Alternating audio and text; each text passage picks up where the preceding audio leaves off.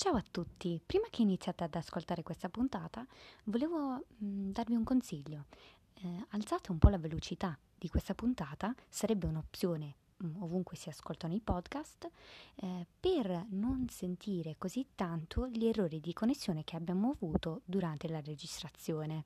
Sono stati degli errori causati dalla connessione internet che abbiamo e che è fuori dal nostro controllo e quindi ehm, invece di rifarla tutta e perdere la bellezza della chiacchierata originale, abbiamo deciso certamente di pubblicarla proprio così, perché sappiamo che voi capirete che a volte nella vita succedono cose fuori dal nostro controllo, ma comunque eh, abbiamo avuto una bellissima chiacchierata e non vi spoiler con chi, ma vi piacerà tantissimo. Grazie a tutti.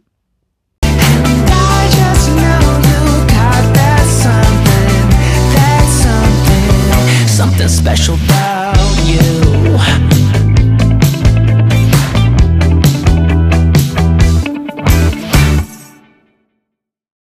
Ciao a tutti e benvenuti al podcast Ma non sembri malata. Io sono Ali, sono qui con Nikita e oggi abbiamo un ospite davvero speciale. Ecco a voi Sara. Ciao. Ciao a tutti. Ben trovate. Sono contentissima di averti qui con noi oggi Sara. Eh, potresti eh, ra- raccontarci un po' di te prima di iniziare. Sì, uh, intanto mm, ci tengo mm, tanto a ringraziarvi. Quando mi avete chiesto di partecipare al vostro podcast ero emozionatissima e quindi è anche molto onorata e anche un po' in crisi perché ho sempre, come dico sempre, ho sempre trovato tranquillità ad esprimermi scrivendo quindi parlare a voce di certe cose che mi riguardano, come appunto la malattia, mi ha sempre messo in difficoltà. Quindi nulla, ho pensato di omaggiare il nome del vostro profilo per iniziare a raccontare un po' di me, eh, ma non sembri malata, appunto, perché per me è così che è iniziato un po' tutto. È una frase che, come sappiamo bene, i malati invisibili sono sen- abituati a sentire. Io ho iniziato a, sentire, a sentirmi dire questa frase ancora prima che dai medici, dalle persone che mi stavano attorno. E per chi inizia a soffrire, a stare male di un dolore che non conosce, l'ultima cosa che si vuole sentire dire appunto è quel ma non sembri malata. Sì. giusto? Sì, sì, giustissimo. Ecco, eh, quando inizi a soffrire, non capire il dolore, per me è iniziato tutto all'età di 12 anni. Uh, finivo la scuola media, ero in vacanza e sono arrivati i dolori della mia malattia che ancora non conoscevo, però conoscevo bene i dolori dell'artrite reumatoide, appunto. Uh, quando ho iniziato a lamentarmi di questi dolori, uh, parliamo di vent'anni fa, io adesso ho 33 anni, e la malattia non dico che era sconosciuta, però nel, probabilmente non era conosciutissima come lo è adesso. Quindi certi dolori di una ragazzina di 12 anni uh, erano sconosciuti o probabilmente non erano appunto capiti che quello è il problema poi anche di una diagnosi, perché poi da quei dolori ho dovuto attendere quattro anni per avere quella diagnosi, ma in quattro anni, nell'età dell'adolescenza, nell'inizio delle scuole superiori, sono stati quattro anni più duri sicuramente di tutta la mia vita. Mm, immagino, sì. posso solo immaginare.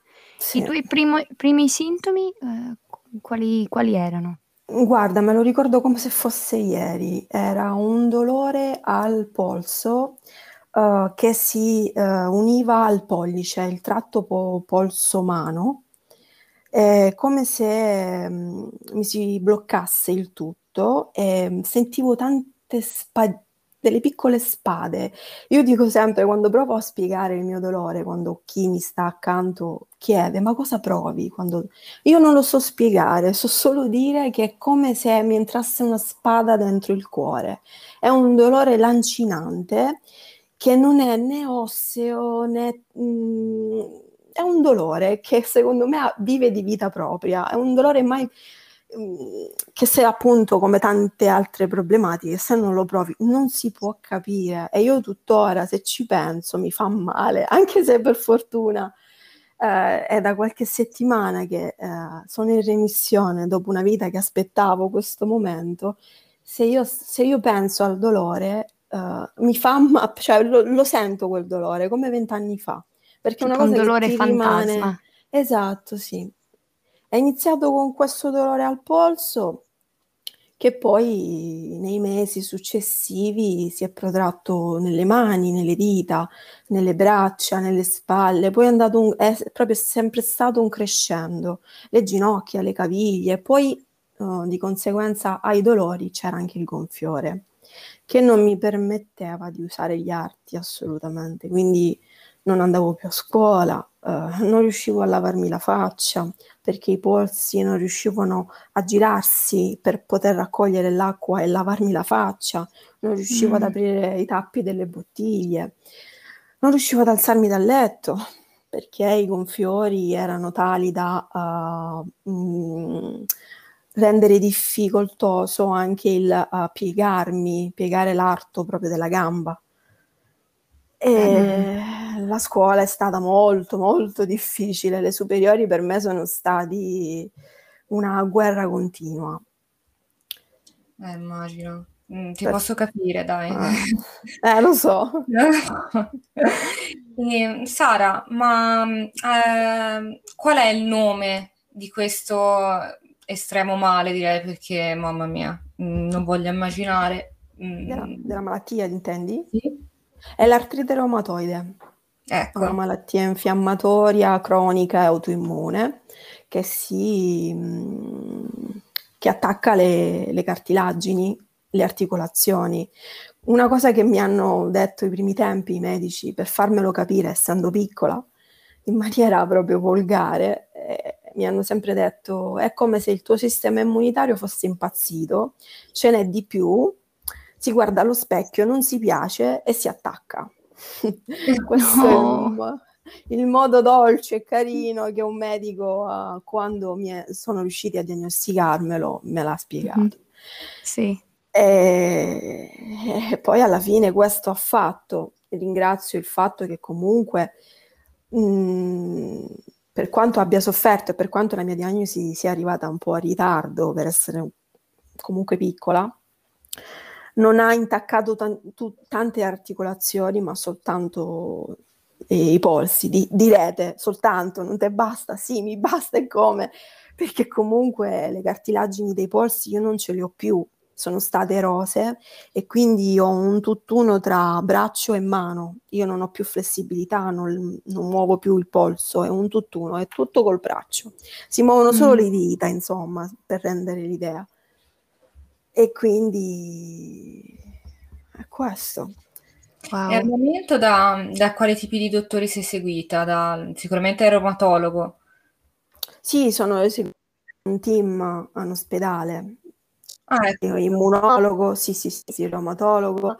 È un team che prende, diciamo, tutto ciò che riguarda la, la persona, non solo la malattia, ecco, perché comunque faccio anche delle cure abbastanza importanti eh, che ringrazio perché ah, sono state le cure che mi hanno permesso la remissione, però comunque come sappiamo bene ci sono cure che hanno una certa, uh, come dire, importanza, sono abbastanza toste certe cure, quindi devi controllare periodicamente tutto ciò che riguarda il tuo organismo. Quindi sì. ogni quattro mesi faccio i prelievi, faccio le visite, se il caso cambio anche o aggiungo qualcosa per tenere a bada l'infiammazione, che però al momento non c'è. Però diciamo che mh, mhmm, per arrivare a dove sono adesso ho provato svariate cure Uh, come penso e sono sicura tanti che hanno la mia stessa malattia, ne ho provati svariati, solo che ho avuto la sfortuna che mh, mhmm, diciamo classici, le classiche medicine uh, che si usano per tenere a bada l'infiammazione dell'artride mi hanno dato degli effetti collaterali abbastanza importanti nel corso degli anni. Sì. E, e ho sofferto parecchio, non solo a livello fisico, ma anche a livello psicologico, perché per me non era più possibile fare nulla. Perché quando tu pensi, ti curi, uh, pensi che la cura ti deve far stare bene, non male, no? Certo, certo. E speri almeno questo. E... Sì.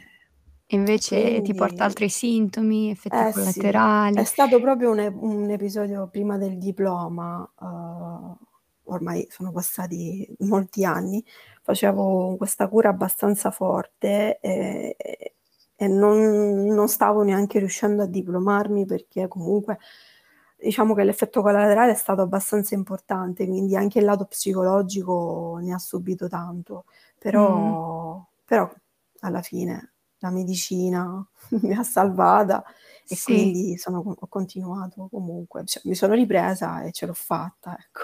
Sì, sei stata fortissima. Io Eh da sì, piccola, sono stata eh, fortunata anche, sì, penso.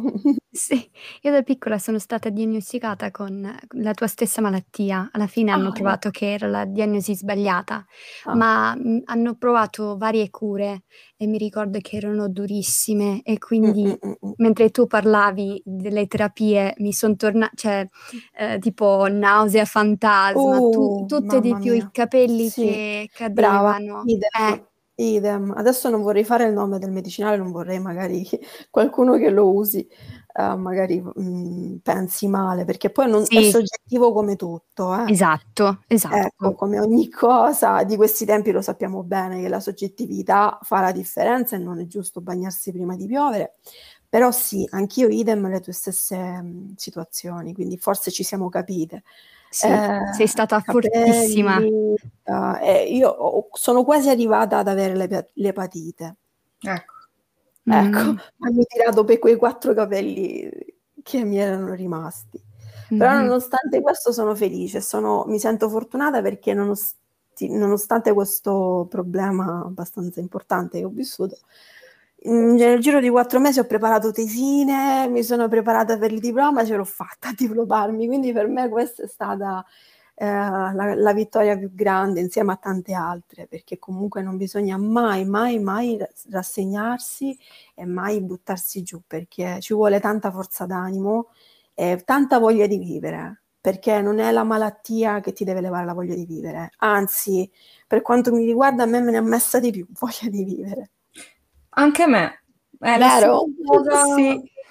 Guarda, a me io quando lo dico, sai, la, la gente a volte mi guarda Eh, storto, come dire, ma certo. cioè, eh, sei malata, è una malattia abbastanza importante, tra virgolette, e, e dici che hai voglia di vivere, io fossi in te, non è cosa che fa incazzare poi, a- cioè, quando dicono fossi in te, fossi in te.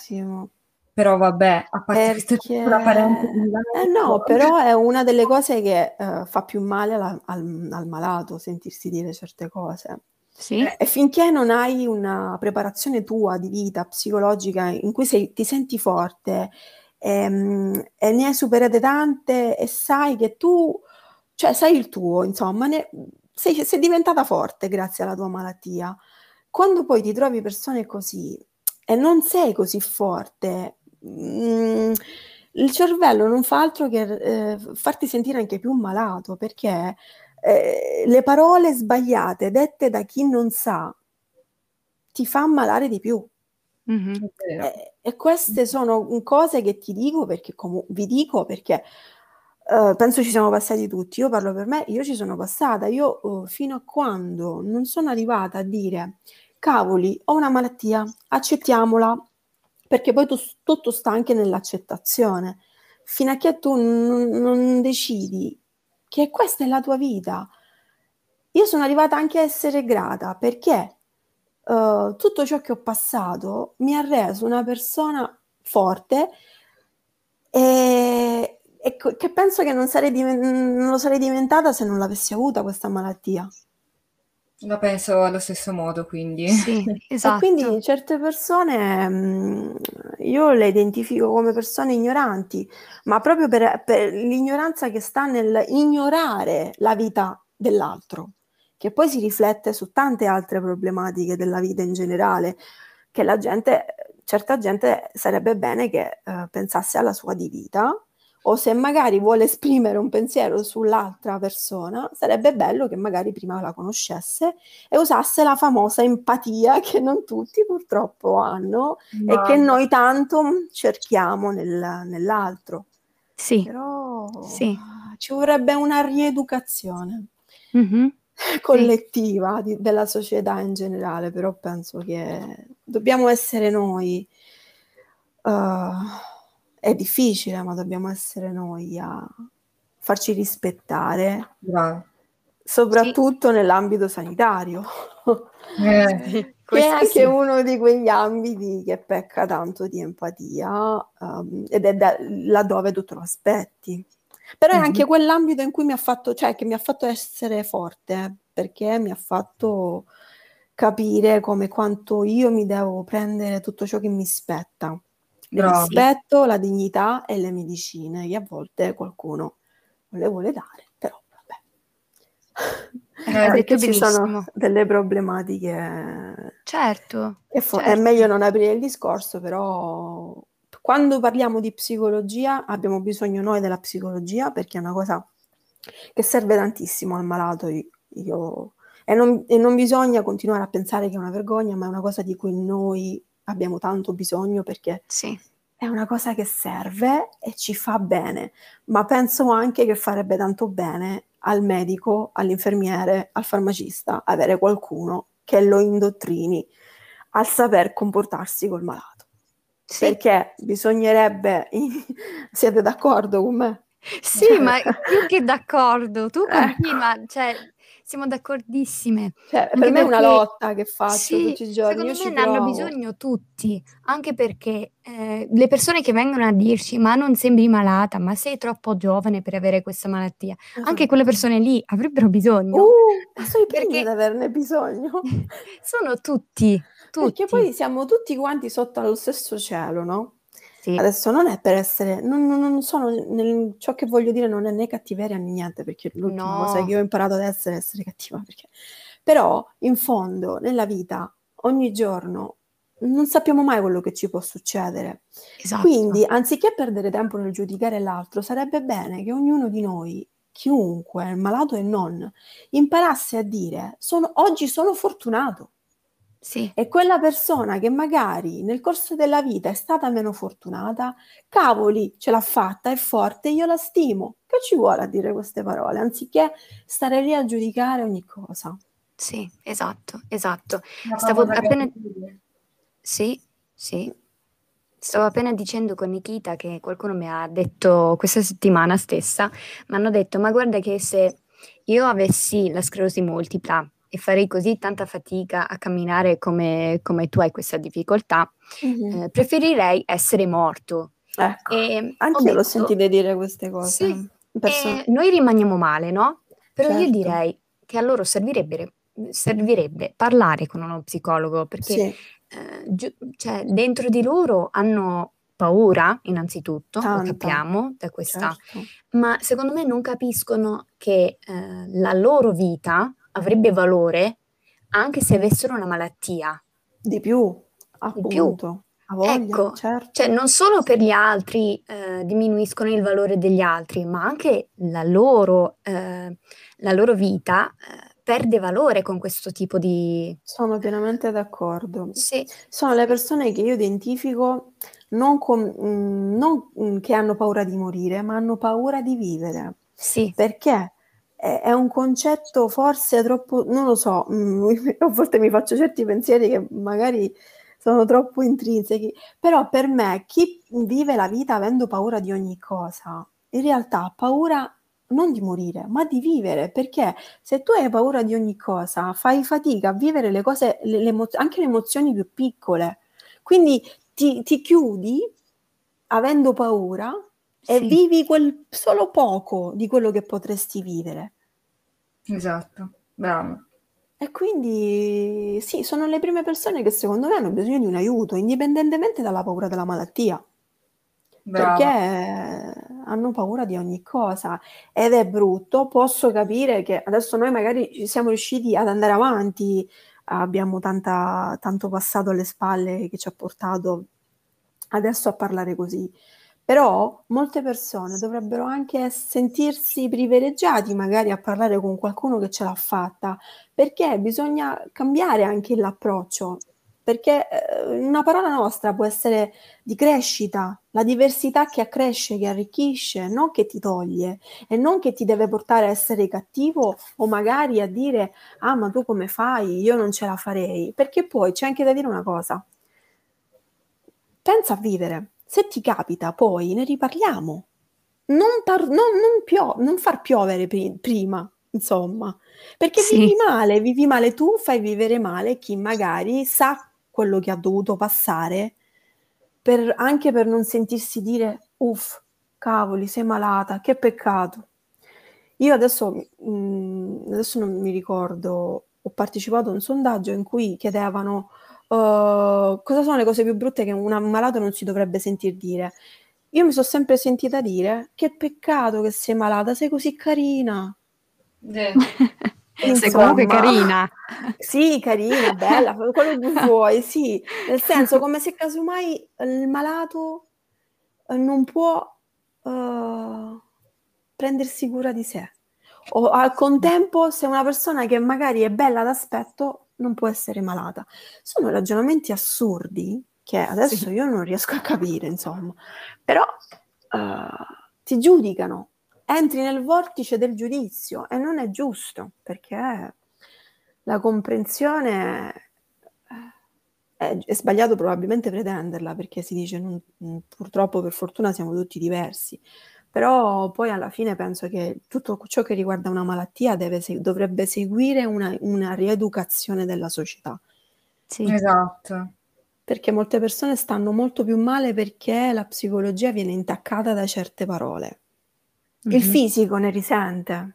Soprattutto. Lo soprattutto. sappiamo bene, la maggior mm. parte dei dolori, um, io l'ho riscontrato su di me, avvenivano quando, eh, avvengono quando um, sono in un periodo di so- sotto stress o quando mi sento anche um, sola o magari, uh, che ne so, mi sento dire qualcosa di brutto per quanto sia diventata più forte. Comunque le parole fanno male e fanno male al fisico. Concordo sì. pienamente, guarda, concordo. E mh, mm, Sara, Dimmi. ma vogliamo parlarne di cosa fai? Mm? O insomma... Nella vita? Sì, perché ah, sì. io vorrei far notare il talento che ha questa ragazza sì. nel, nello dai. scrivere, perché davvero mi incanti ogni volta. No, dai, mi fai emozionare, sei troppo buona. No, davvero, credo. È la verità. Grazie, grazie. Ma insomma, guarda, ehm, è nato tutto insieme alla malattia, che poi, guarda, coincide. Io ho iniziato a scrivere, come dicevamo prima, i classici diari prima che mi ammalassi, perché ho sempre avuto questo bisogno di scrivere. Uh, di parlare di me. Adesso dico sempre che grazie a questo io um, mi sono conosciuta nella mia scrittura. E poi col tempo la malattia mi ha bloccato i polsi, quindi è sempre stato molto difficile, mi ha fatto sempre tanto soffrire questa cosa. Però ogni qualvolta riuscivo ho sempre buttato giù qualcosa, perché ho sempre avuto bisogno di ricordarmi quello che vivevo. E poi la vita è stata piena di tante cose, ho provato a fare svariati lavori perché l'indipendenza per me è sempre stata molto importante. Sono sempre stata molto testarda, nonostante stessi male. sì, uh, ho sempre desiderato essere una persona indipendente anche dimostrare a me stessa che la malattia non mi fermava, anche per quanto riguarda il quindi ho fatto svariati lavori, quello per cui mi sono diplomata ci ho provato, ho lavorato come receptionist in un albergo parecchi anni fa, uh, mi sono appassionata a tante cose e a fatica sono riuscita non proprio a portarle al termine perché la malattia quindi non ho mai seguito una linea dritta a livello di carriera quando si parla di lavori, no? Sappiamo bene che la malattia poi prende eh, lo spazio prima di ogni cosa, quindi... Esatto. Poi, poi però diciamo che uh, non mi sono tanto poi abbattuta perché ho rispettato tantissimo prima di tutto la mia salute e la mia e la malattia. Ho dato, ho dato, spazio sempre solo a lei anche perché non puoi non darglielo quando te lo chiede con presunzione. Poi col tempo ho pensato bene, di, anche nel periodo del lockdown in cui ci siamo trovati costretti a stare dentro casa e ho detto, vabbè, mi sa che è arrivato il momento che tutto quello che ho scritto in tutta la mia vita, forse è arrivato il momento di metterlo proprio nero su bianco e provare a um, portare una testimonianza per chi uh, vuole leggerla o in generale per chi ne ha di bisogno. Insomma, ho fatto un percorso psicologico, un percorso proprio interiore che mi ha fatto capire che la condivisione della, della mia storia um, può aiutare chi bisogno, perché um, nel silenzio della mia uh, accettazione della malattia di, di volerne parlare mi ha aiutato tanto sentire la storia degli altri. Quando ho capito che mh, mm, non sono sola in tutto questo, ho pensato bene che la mia di storia e tutto quello che avevo scritto negli anni poteva diventare una storia a tutti gli effetti. Quindi sto cercando di lavorare al mio primo libro e sperare che va a buon fine, qualcuno può giocare delle mie parole, della mia testimonianza, ecco, va, va, ci, buon ci provo. provo perché poi è una cosa che mi è sempre piaciuta e poi uh, è importante, fa bene scrivere, eh, lo consiglio anche magari in un momento in cui non si trova a parlare, non si sente pronto, con le parole che scrivi negli anni sono molto importanti a leggere quando diventi grande, perché io, grazie a quello che ho scritto nel tempo e nei periodi più difficili, posso dire che ho fatto un percorso a ritroso che poi mi ha portato a essere anche quella che sono, quindi perché poi molte cose quando soffri te, te, cerchi, cioè la tua, la tua, psicologia te li archivia proprio, te li fa dimenticare quando soffri tanto certe cose non te le puoi più ricordare in fondo, quindi poi però per fortuna le ho scritte e me le ricordo, perché serve anche quello, no? Sì. Assolutamente sì, assolutamente, cioè anzi secondo me è fondamentale mm-hmm. per il mm-hmm. proprio percorso, quindi concordo pienamente ovviamente con tutto quello che hai detto finora. Grazie, sì, sì. Fai una cosa davvero importante, raccontare la Ci... tua storia sembra facilissimo da dire, però no, no. Mhmm, lo fare è davvero una cosa, come hai detto prima, è una cosa quasi santa, no? Condividere. Sì, sì. perché questo quello che è l'essere umano, ha bisogno della condivisione. Sì. E... Siamo niente in fondo, no? Vero, vero. Proprio eh. il senso di questa comunità che io e Nikita esatto. abbiamo creato insieme. Ed è fantastica questa cosa che avete fatto. Io ci tengo Grazie. a ringraziarvi perché uh, banalità, ma è così. Uh, anche grazie a voi, io seguendo, seguendo tante altre persone, mi viene ancora di coraggio, lo stimolo, perché vedo anche attraverso voi che ci sono tante, tante persone come me hanno bisogno di sentirsi una comunità. Sì. Grazie, a, questo è un grazie al social, quello giusto, quello mm-hmm. perché ci sono tante facce dei social, no? Sì. E, e devo dire che uh, io sono proprio contenta perché mai in tutta la mia vita da malata sono riuscita e sto riuscendo a confrontarmi con persone come me mm-hmm. mi fa bene al cuore, non posso non dirlo perché è la verità. Sì. Perché sì, sì, tanto sì. più sola. Il condividere la, il qualsiasi pensiero ti fa fatica a condividere con le persone che comunque non hanno un problema di salute. Ti, fa rend- cioè, ti rende parte di una comunità fantastica, di persone toste, perché poi alla fine siamo persone toste. Abbiamo tutte teste dure. Eh, sì. forte. Quindi veramente. Grazie, no, a, grazie te, a te, grazie a te davvero. E sentendo tutto questo, mi viene la domanda che chiediamo sì. a quasi tutti gli ospiti. Cosa diresti alla Sara del passato? Ah, bella domanda, mannaggia, mi hai fatto venire i brividi. no, è una bella domanda. Beh, direi mm, che tanto alla fine ce la fai. Mm, Stringi sì. La ringrazio perché comunque è stata brava. Sì, è stata bravissima. Decisamente. Eh, sì. sì. È stata brava. Non, rimprovero, non le rimprovero nulla. Perché nessuno, come si suol dire, nasce imparato. Certo, Esatto. certo. E- Che belle parole. Brava, sì, è stata brava. E sono fiera. Bene, bene, Mi avete bene. fatto emozionare. Anche a me, no? Grazie, ragazzi. Ma prego, prego. Ora, eh, a proposito di social che dicevamo prima, mm, Sì. secondo me chi ha ascoltato questo eh, podcast eh, vorrà seguirti, vorrà trovarti eh, da tutte le parti su internet. Quindi dove possono trovarti? Ma su Instagram, eh, il profilo che- in cui parlo di me, della mia malattia, tutto ciò che mi ha portato ad essere, Mhm. su Instagram eh, Sara underscore scrive fa cose. Benissimo. Grazie. Secondo me andranno subito a seguirti. Mi raccomando, ragazzi. Io aspetto. Sono sempre più contenta di condividere con più persone possibili qualsiasi cosa adesso, qualsiasi emozione. Perché Dai, eh, attraverso gli altri diventiamo unici.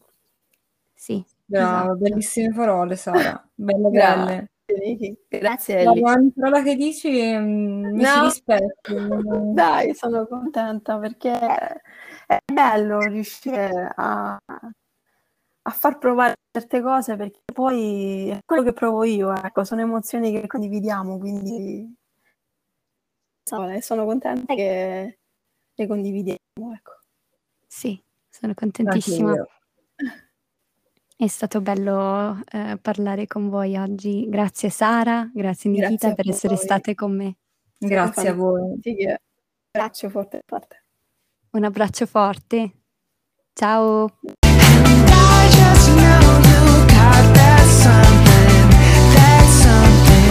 Something special about you.